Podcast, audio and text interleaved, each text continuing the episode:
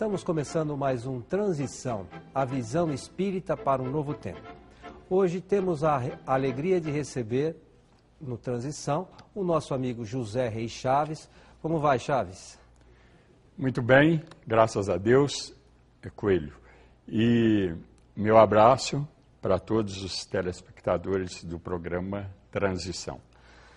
O Chaves, ele é autor de uma coluna lá no jornal O Tempo, em Minas Gerais, né, Chaves? Essa coluna é semanal, trazendo sempre a mensagem espírita. É isso mesmo, Chaves? É, o jornal O Tempo, de Belo Horizonte, é um diário uhum. e eu escrevo a minha coluna nele toda segunda-feira, há 10 anos. E essa coluna, ela é bíblica, teológica e espírita. Eu estudei para padre redentorista e então eu entrei nessa área da teologia, teologia católica, e inclusive eu cheguei à doutrina espírita pela Bíblia. E depois eu cheguei é, ao complemento, eu diria, porque primeiramente eu cheguei à reencarnação, depois eu cheguei aos fenômenos mediúnicos dentro da Bíblia. Porque a Bíblia, é, de fato, é, é, um livro, como disse o nosso é, saudoso pastor Neemias Marian, pastor presbiteriano do Rio, ele disse que a Bíblia é um manual de psicografia do início ao fim. E eu diria psicografia e também psicofonia, que é, é a fala de um espírito através de um médium falante. Uhum. Então, não é o, o, o médium que está transmitindo aquelas ideias quando ele está escrevendo, e nem quando ele está falando, que é o médium falante ou psicofônico. Então, de fato, a Bíblia é isso. E a Bíblia, para mim, com todo o respeito que eu tenho para com ela, fora da ótica espírita, ela não teria sentido. Porque a Bíblia está, de fato, de capa a capa, repleta de fenômenos mediúnicos que São Paulo chamou de fenômenos espirituais. Fenômenos esses que são do espírito do indivíduo porque, com todo respeito, existem irmãos nossos que falam que esses fenômenos são do Espírito Santo da Trindade. Mas São Paulo, que não conheceu o Espírito Santo Trinitário, que foi instituído no Concílio de Constantinopla em 381, São Paulo ele diz em 1 Coríntios 14, 14, que quando o indivíduo ora em línguas, é o próprio Espírito dele que ora. O próprio Espírito. Então, ele chama de dons espirituais, dom da cura, dom da profecia, dom da revelação. Os vários dons estão lá em 1 Coríntios e que são então dons variados, porque isso depende de cada um, do espírito do indivíduo. Mas isso tem muito a ver com a mediunidade, né? Mas eu queria te perguntar, vocês podem notar que o Chaves tem um conhecimento bastante grande, até por ter estudado para padre, né, dessa área bíblica. Como é que a gente pode conciliar, Chaves, esse, esse, a vivência católica que você teve, né, com a vivência espírita? É, o Coelho, é, existem dois cristianismos. Um cristianismo bíblico, que é aquele lá do início das primeiras gerações cristãs, e o chamado cristianismo primitivo, e que era um cristianismo de doutrinas puras, evangélicas de fato.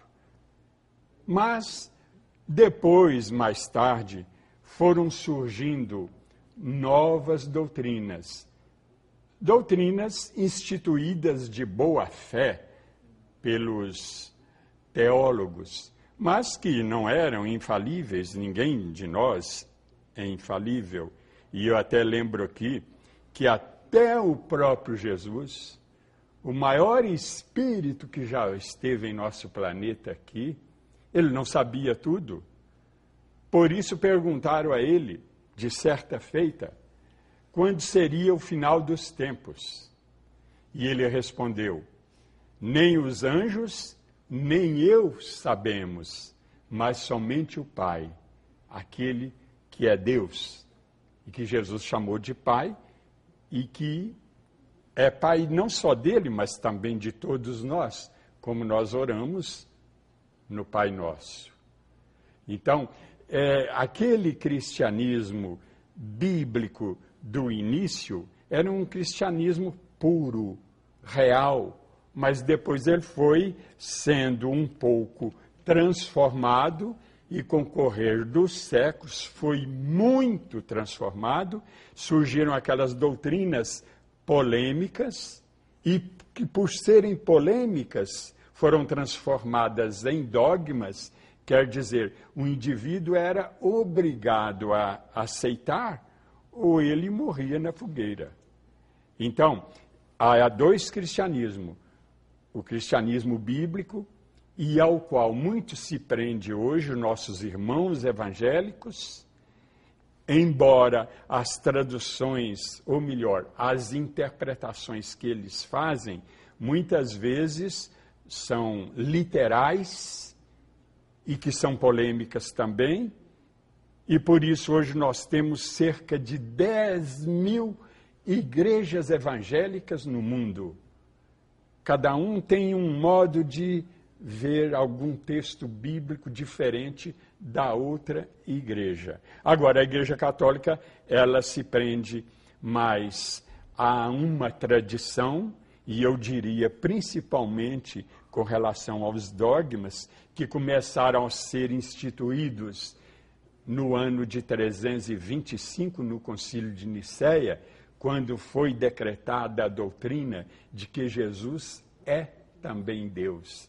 Então a igreja se prende em parte à Bíblia, em parte aos dogmas, que são polêmicos, repito, porque são polêmicos, viraram dogmas, exatamente por isso, e que nunca tiveram um apoio total de todos os teólogos.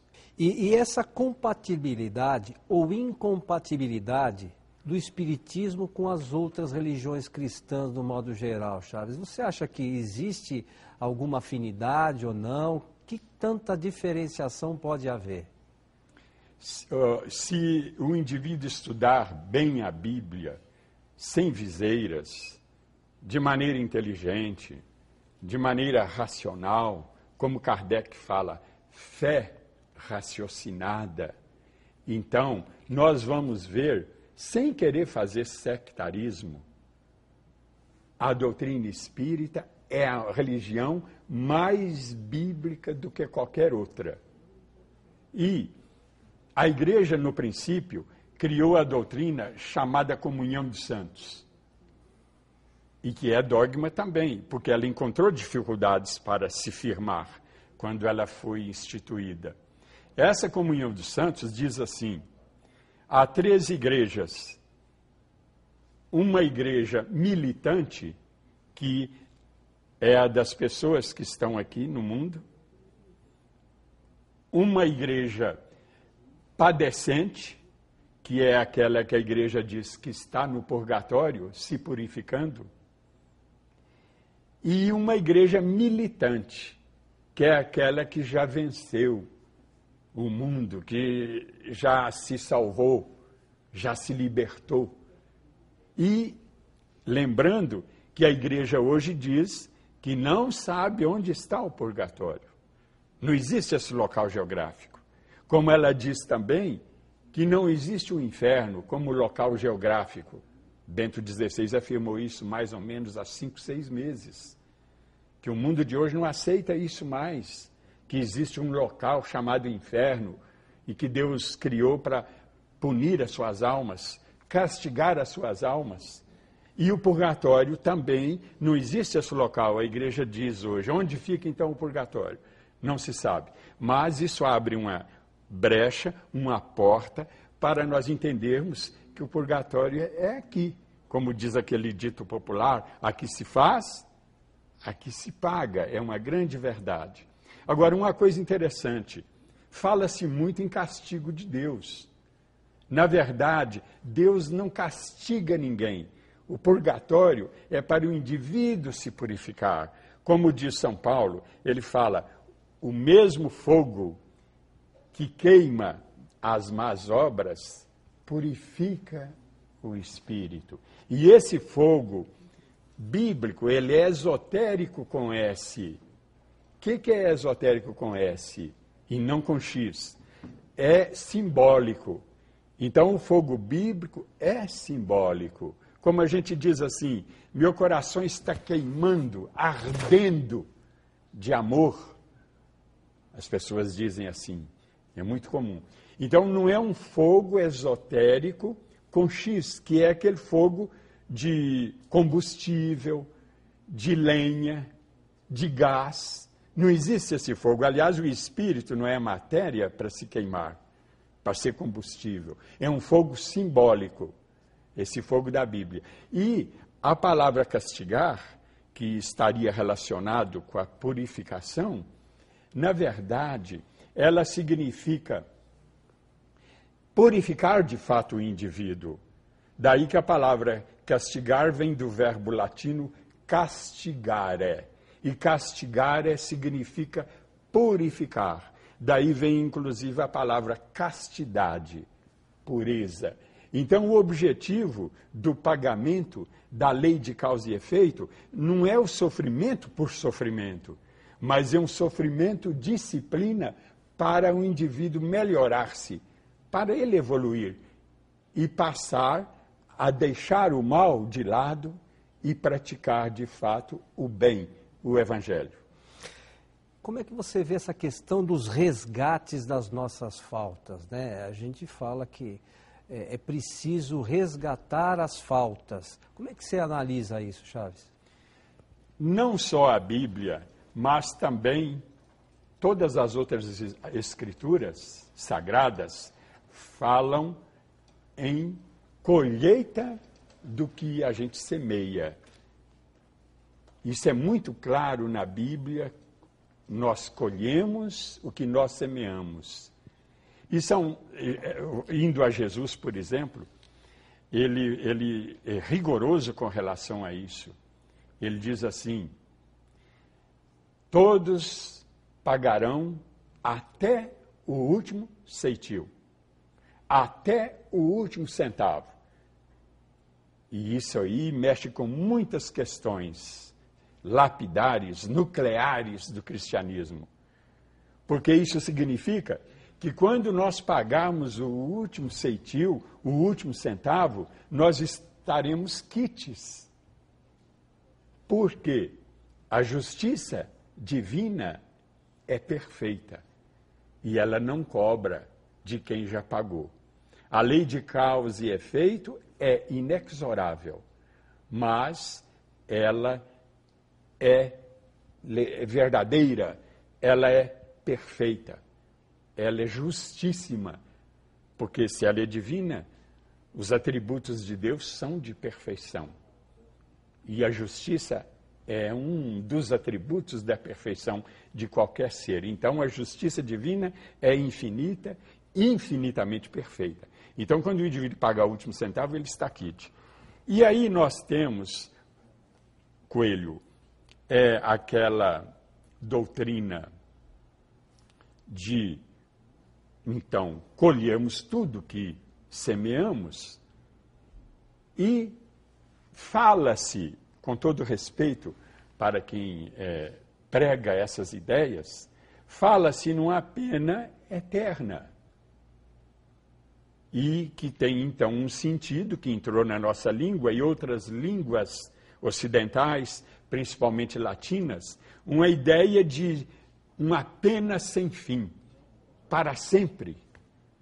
Mas, na verdade, a palavra eterno, lá na sua origem, em grego, quando os evangelhos foram escritos, eles foram escritos em grego, essa palavra eterno, aionios, e que São Jerônimo traduziu para a Vulgata Latina, eternos em latim, as duas palavras significam um tempo indefinido, indeterminado, e não sem fim, como essa palavra ficou sendo em nossa língua, eterno, como sendo uma coisa que não acaba nunca. Então, relacionando isso com o que eu disse antes, paga o último centavo, o indivíduo está quite. E é Jesus que fala, pagar tudo até o último centavo. E está implícito, pela lógica, pela razão, que pago esse último centavo, o indivíduo está quite. Agora, por que, que é indeterminado? Esse eterno, na verdade, aionios em grego e eternos em latim. Significa indeterminado, indefinido. Por quê? Porque a lei de causa e efeito, ela varia muito de indivíduo para indivíduo. Você pode ter um karma de sofrimento, porque existe o karma também de crédito, de bem, de felicidade, porque a gente colhe o que planta. Mas se você tem um karma pesado de sofrimento, mas você pratica muito a caridade, você pratica muito o evangelho, então o seu karma de dor, de sofrimento, ele cai, ele diminui porque você está praticando a caridade, está praticando o bem. É só nós nos lembrarmos para endossar isso da, das frases bíblicas, por exemplo, da única carta de São Tiago e da primeira carta de São Pedro e também de Provérbios. A frase muito conhecida: uma boa ação encobre uma multidão de pecados. Então, a proporção que eu vou fazendo o bem, eu vou adquirindo crédito, que vai suavizando e, inclusive, pode anular as minhas faltas, os meus pecados. E quem pratica boa ação ou boas ações, ele está fazendo, vamos dizer, o destino dele imediato, ele vai se libertando mais rapidamente. É como se ele tivesse, é, é, é, então, é, colhendo exatamente essas boas ações que ele semeou, que ele plantou.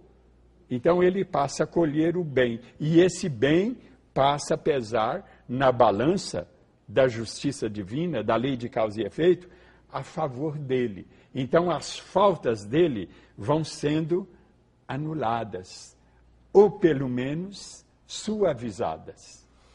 Chaves, o tempo passa e nós já chegamos no horário do nosso intervalo. Então nós vamos para um breve intervalo e já retornamos. Agora você tem ao seu alcance livros espíritas, espiritualistas e de autoajuda com rapidez e preços bem vantajosos. Acesse o site www.megalivros.com.br ou ligue 0 operadora 11 3186 9777 ou 0 operadora 11 3186 9766.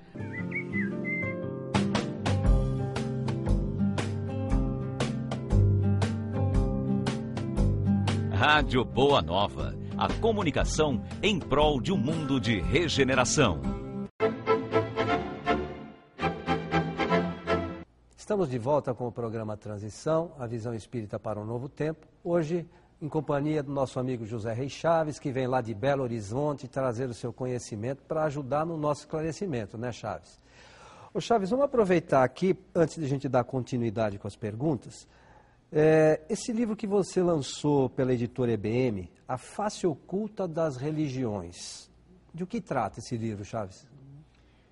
Eu estudei para padre, como eu disse, e vamos dizer, estudei o outro lado da moeda. Não sou dono da verdade, nem ninguém é, não é? Claro. E falo isso com sinceridade. Mas estudei esse outro lado da moeda, completamente diferente da doutrina espírita, em algumas questões. Porque, fundamentalmente falando, não há tanta diferença assim. Elas são compatíveis. E quando eu descobri a reencarnação na Bíblia, eu demorei um ano e oito meses lendo verso por verso da Bíblia, e inclusive também consultando a Vulgata Latina e outras línguas que têm as traduções comparadas. Então, vi a reencarnação na Bíblia. Aí eu tive um despertar para o estudo mais profundo da doutrina. Aí fui estudá-la. E aí fui estudá-la, inclusive, com a parapsicologia. E fiz até um curso com o nosso irmão, o padre Quevedo.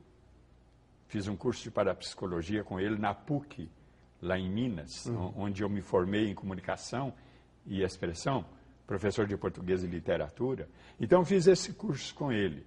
Nessa fase eu estava na fase de aprendizagem do espiritismo e continuei estudando.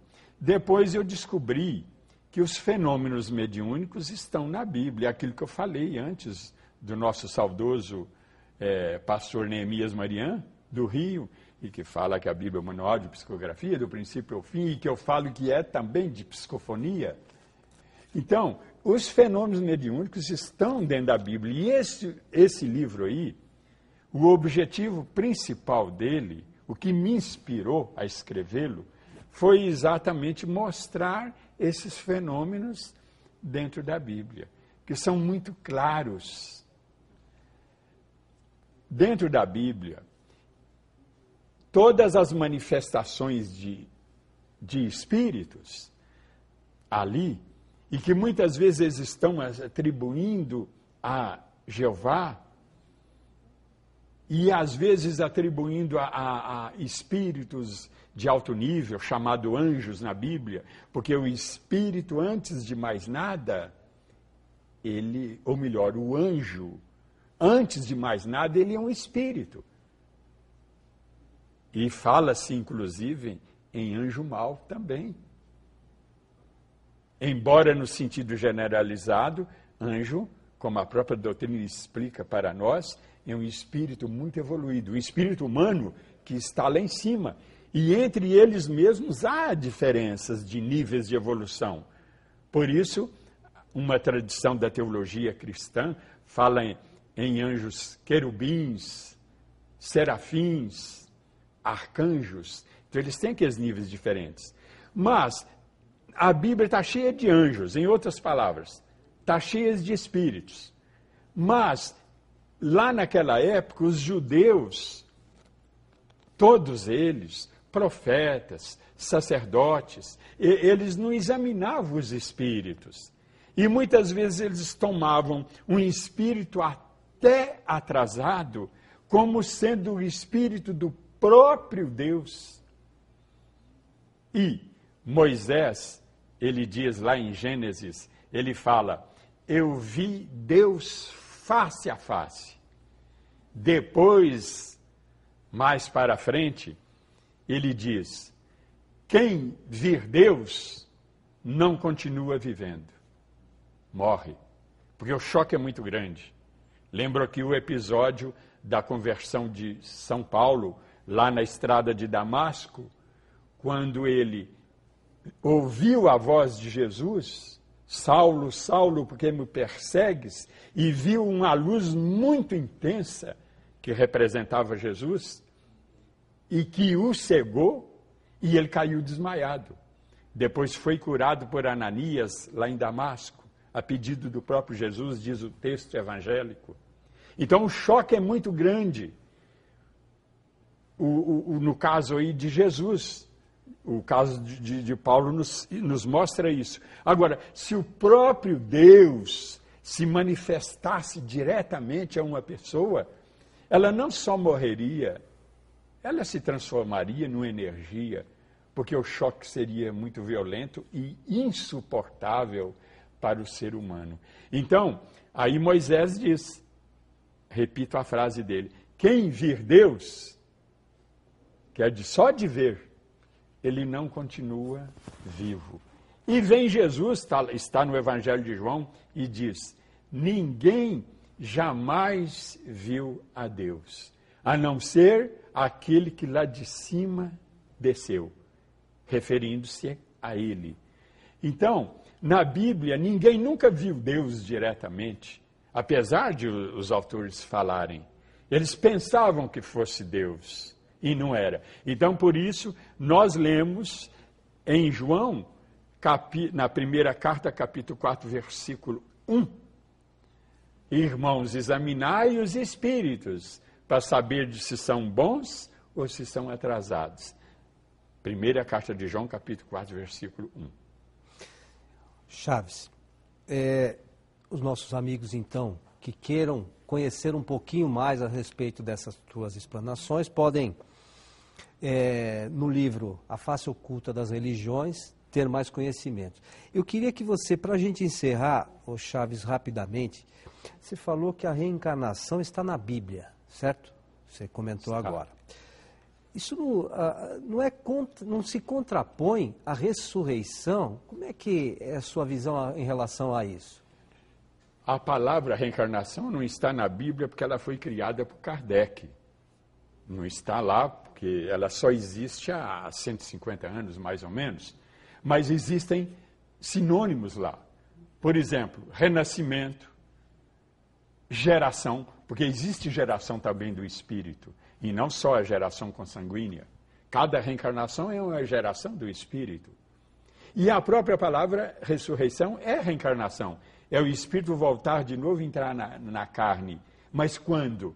Fala-se no juízo final. Isso é um assunto muito complexo, muito longo. Mas, veja bem, que o que ressuscita na verdade é o espírito. Existe uma doutrina que fala na ressurreição do corpo, da carne, está no credo. Mas, o credo da Igreja Católica é um assunto polêmico. Hoje a igreja não diz mais ressurreição da carne, ela diz ressurreição dos mortos.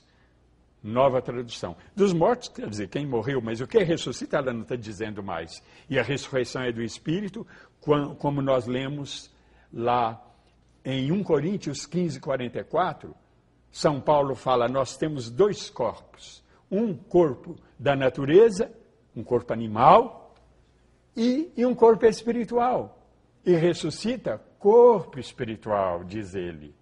E lemos também lá no próprio São Paulo, lá em 1 Coríntios 15, 50, ele fala: carne e sangue não podem herdar o reino dos céus. Quer dizer, no mundo espiritual não há lugar para carne, para o nosso corpo. E Deus é o Pai dos Espíritos, diz Hebreus 12, 9. É o Pai dos Espíritos, quer dizer, o chefe dos Espíritos. E vem Jesus e diz também, lá em João 6, capítulo 62, está escrito lá: a carne para nada aproveita. O que importa é o Espírito que dá a vida. E quando o indivíduo morre, o Espírito sai do corpo dele e seu corpo, o homem adâmico, o homem de barro, ele volta para o pó. E seu espírito retorna a Deus, como está em Eclesiastes 12, 7.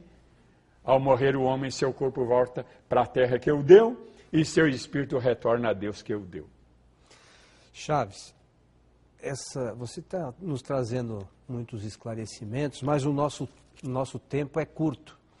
Então eu vou pedir a você que retorne com a gente num próximo programa, para que a gente possa é, dialogar um pouco mais a respeito dessas questões. Então, eu agradeço sua presença, nós estamos chegando ao final do Transição de hoje, convidando aos amigos que queiram rever este programa ou os nossos programas anteriores, que entrem em nosso site, que está tudo disponibilizado, até em MP3, se vocês quiserem, dá para copiar lá no site. Então, o nosso abraço e até o nosso próximo Transição, a visão espírita para um novo tempo. Thank you.